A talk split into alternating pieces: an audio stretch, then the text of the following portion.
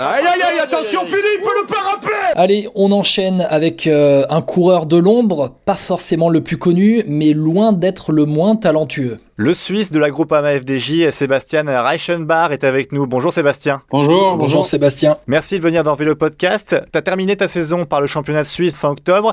2020, c'est vraiment une saison particulière, euh, notamment pour toi, parce que tu as perdu ton titre de champion de Suisse aussi. Hein. Oui, tout à fait. Ouais.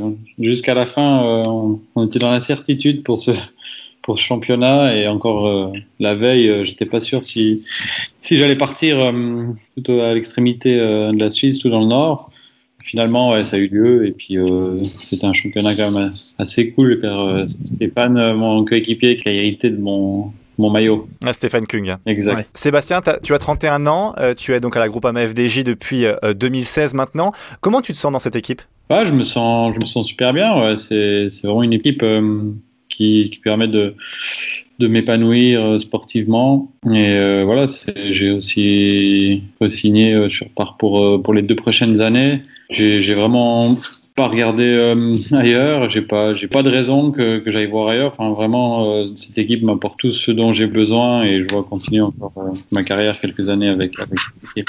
Sébastien, tu, tu, es cantonné quand même au rôle de lieutenant de, de Thibaut Pinot depuis 5 ans maintenant. Comment tu vois ce rôle euh, Tu vois ça comme un sacrifice ou alors euh, ben, finalement il te convient quand même?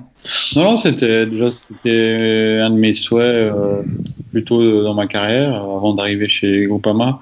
Quand j'étais chez Yam Cycling où j'étais néo-professionnel, le rôle de, de leader me convenait pas et voilà mon souhait c'était de mettre au service d'un grand coureur et je prends beaucoup de plaisir. Euh, c'est pas du tout un sacrifice, c'est vraiment un plaisir d'effectuer ce rôle. Sébastien, tu peux nous expliquer, approfondir un petit peu euh, pourquoi, tu, pourquoi ça ne t'allait pas ce rôle de leader euh, finalement? Pourquoi tu as préféré plutôt basculer vers un rôle, un rôle de lieutenant? Parce que tu grimpes bien. Hein. Oui, bah, tu es quand même un coureur qui fait de bons résultats quand même quand tu en as l'opportunité. oui, tout à fait. Ouais, je pense que j'aurais pu faire sur certains, certaines courses par étape d'une semaine, des, des top 10 tout ça. Mais voilà, après, euh, le classement général, tout ça, quand on, a un rôle à tenir d'une équipe, c'est une pression différente euh, de coéquipier et euh, ça peut parfois finalement limiter le coureur si la pression et tout lui convient pas. Et voilà, quand je suis dans ce rôle où je suis totalement dévoué à mon leader pour qu'il réussisse pleinement ses, ses objectifs, la pression est un petit peu différente et on doit vraiment être au top finalement pour son leader et moi euh, pour soi personnellement euh, finalement c'est ce qui me convient, je pense aussi euh, assez bien. Parlons de ce dévouement justement. Alors j'ai une théorie, euh, Sébastien, sur ce dernier Tour de France. Attention aux théories de François Pierre. Attention. Euh, en fait, j'ai remarqué que tu étais souvent à l'arrière du peloton. Est-ce que c'était une tactique de l'équipe pour que quand tu aperçois Thibaut Pinot, tu lui dises allez mon coco, tu remontes Parce que alors à chaque étape, je t'ai vu derrière, mais sachant qu'à chaque fois tu restais avec le peloton, donc ça veut dire que tu, au fur et à mesure tu, tu suivais Thibaut Pinot un petit peu. Est-ce que c'était une tactique ou pas? Non, non. Après, c'est vrai que sur le Tour de France, c'est c'est compliqué. Il y, a, vraiment deux endroits dans, le peloton sur le tour où, tous les chutes sont, sont moindres. C'est ou tout devant ou tout derrière. C'est quand même la course euh, la plus dangereuse au niveau, euh, au niveau stress et tout ça. Et, voilà, des fois, ça, fait du bien à l'arrière pour un petit peu souffler et avant de, se replacer pour les, moments clés. Mais voilà, après, c'est sûr, avec ma, croix sur le dos, je passais pas inaperçu c'est souvent aussi ce qu'on retenait que j'ai souvent à l'arrière.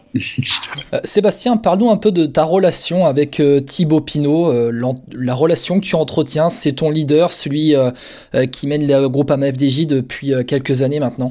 Ouais, on s'entend très bien, hein, tout le groupe qui suit Thibaut sur ses objectifs. On se parle aussi entre, entre les courses et tout ça.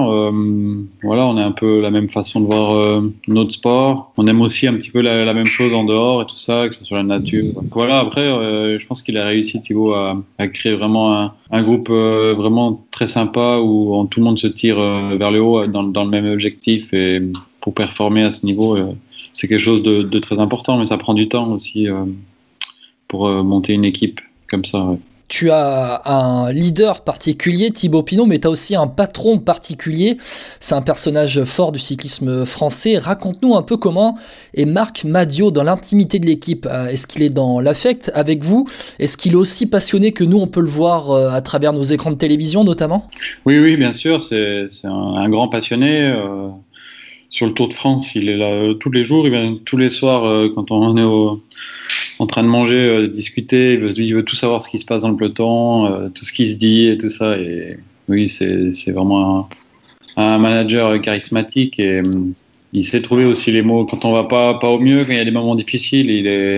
Il, sait trouver les bons mots. Il a, vraiment le discours hum, assez facile et il sait mettre les, bons mots au bon moment. Justement, euh, Sébastien, parle-nous de ces un peu deux désillusions de Thibaut Pinot euh, sur les deux dernières années au Tour de France. Comment tu les as vécues à l'intérieur? Comment ça s'est passé? Si tu peux nous raconter un petit peu. Mais après, il y a aussi euh, le Giro et tout ça. C'est vrai que déjà la désillusion la, la plus difficile parce que hum, il avait fini à l'hôpital, il avait une bronche, euh, je un problème au poumon et tout assez grave, on peut dire comme ça. Enfin, il avait été vraiment quand assez loin.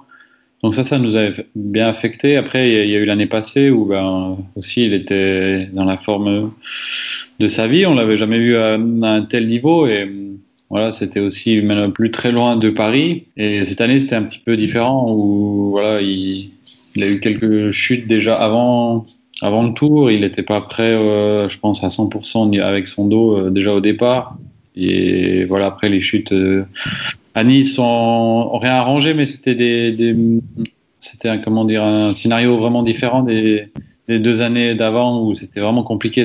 On était proche du but, on avait fait toute l'équipe avait travaillé pour le classement général et puis euh, un ou deux jours de l'arrivée, il y a eu ces événements malheureux qui sont arrivés. Mais voilà, cette année c'était un petit peu différent quand même. Mais comment ça se passe justement toi qui es un peu son lieutenant Est-ce que je sais pas, tu le motives même quand tu le vois pas trop bien? Comment ça se passe? Est-ce qu'il te le dit à l'avance? Il te dit bon aujourd'hui c'est pas ma journée. Est-ce que tu le savais? Est-ce qu'au contraire tu étais surpris, notamment euh, l'an passé quand il décroche? Euh, Oui bon l'an passé tout est arrivé très vite. Finalement il a eu cette douleur, il a eu mal, c'est venu comme ça, il est et euh, après, il a, dû abandonner. On n'a pas eu le temps finalement de, voir. Mais après, voilà, tous les coureurs, ils ont toujours des moments où ils pensent qu'ils sont pas bien, puis finalement, trois heures après, ils remportent la course. Et c'est assez compliqué à, à deviner euh, l'état et tout ça de forme. Euh, de, chaque, de chaque coureur. Bon, il y a, y a, un petit chouchou dans, cette, dans ce vélo podcast. Alors, c'est plutôt un, gros chouchou. C'est notre chouchou, hein. attention. Hein. Parce que je, parie beaucoup sur David Godu depuis quelques années. Comment tu le trouves, toi? Ouais, c'est un coureur extrêmement talentueux. Il, il, est très impressionnant. Il a vraiment. Euh, j'ai pu participer. J'ai fait une ou deux courses, où les, notamment le Tour de Romandie, où il a gagné sa première étape euh, World Tour. Et il a, il a, il a vraiment pas peur et hum, il a vraiment, euh, quand il a quelque chose dans la tête, et il y a peu de coureurs qui peuvent le battre. Ça, c'est assez incroyable, euh, déjà à son âge, d'être autant euh, serein. Et puis, je pense qu'il gère très, très bien la, pression, comme on a pu voir sur, sur la dernière Vuelta qu'il a, qu'il a couru. Et est-ce que si je dis qu'il te ressemble un petit peu, parce que j'ai peur vraiment que David Godu, parce que c'est vrai qu'on parle de lui comme un leader, moi je le vois plus comme presque un lieutenant comme toi. Est-ce que tu penses la même chose? Non, non, du tout, non. C'est très différent. Lui, il se fait plaisir en aidant euh, Thibaut ces quelques années, mais il sait que c'est pour engranger de l'expérience et un jour, il prendra, il cette place sur, le Tour de France et il sait qu'un, jour, c'est lui qui va jouer les, premiers rôles et qui peut vraiment faire une performance euh, euh, incroyable parce qu'en montagne, c'est, un des meilleurs grimpeurs français et du peloton aussi, on peut le dire. Sébastien, ton contrat se termine dans deux ans à la Groupama FDJ, tu auras 33 ans, comment tu vois la fin de ta carrière?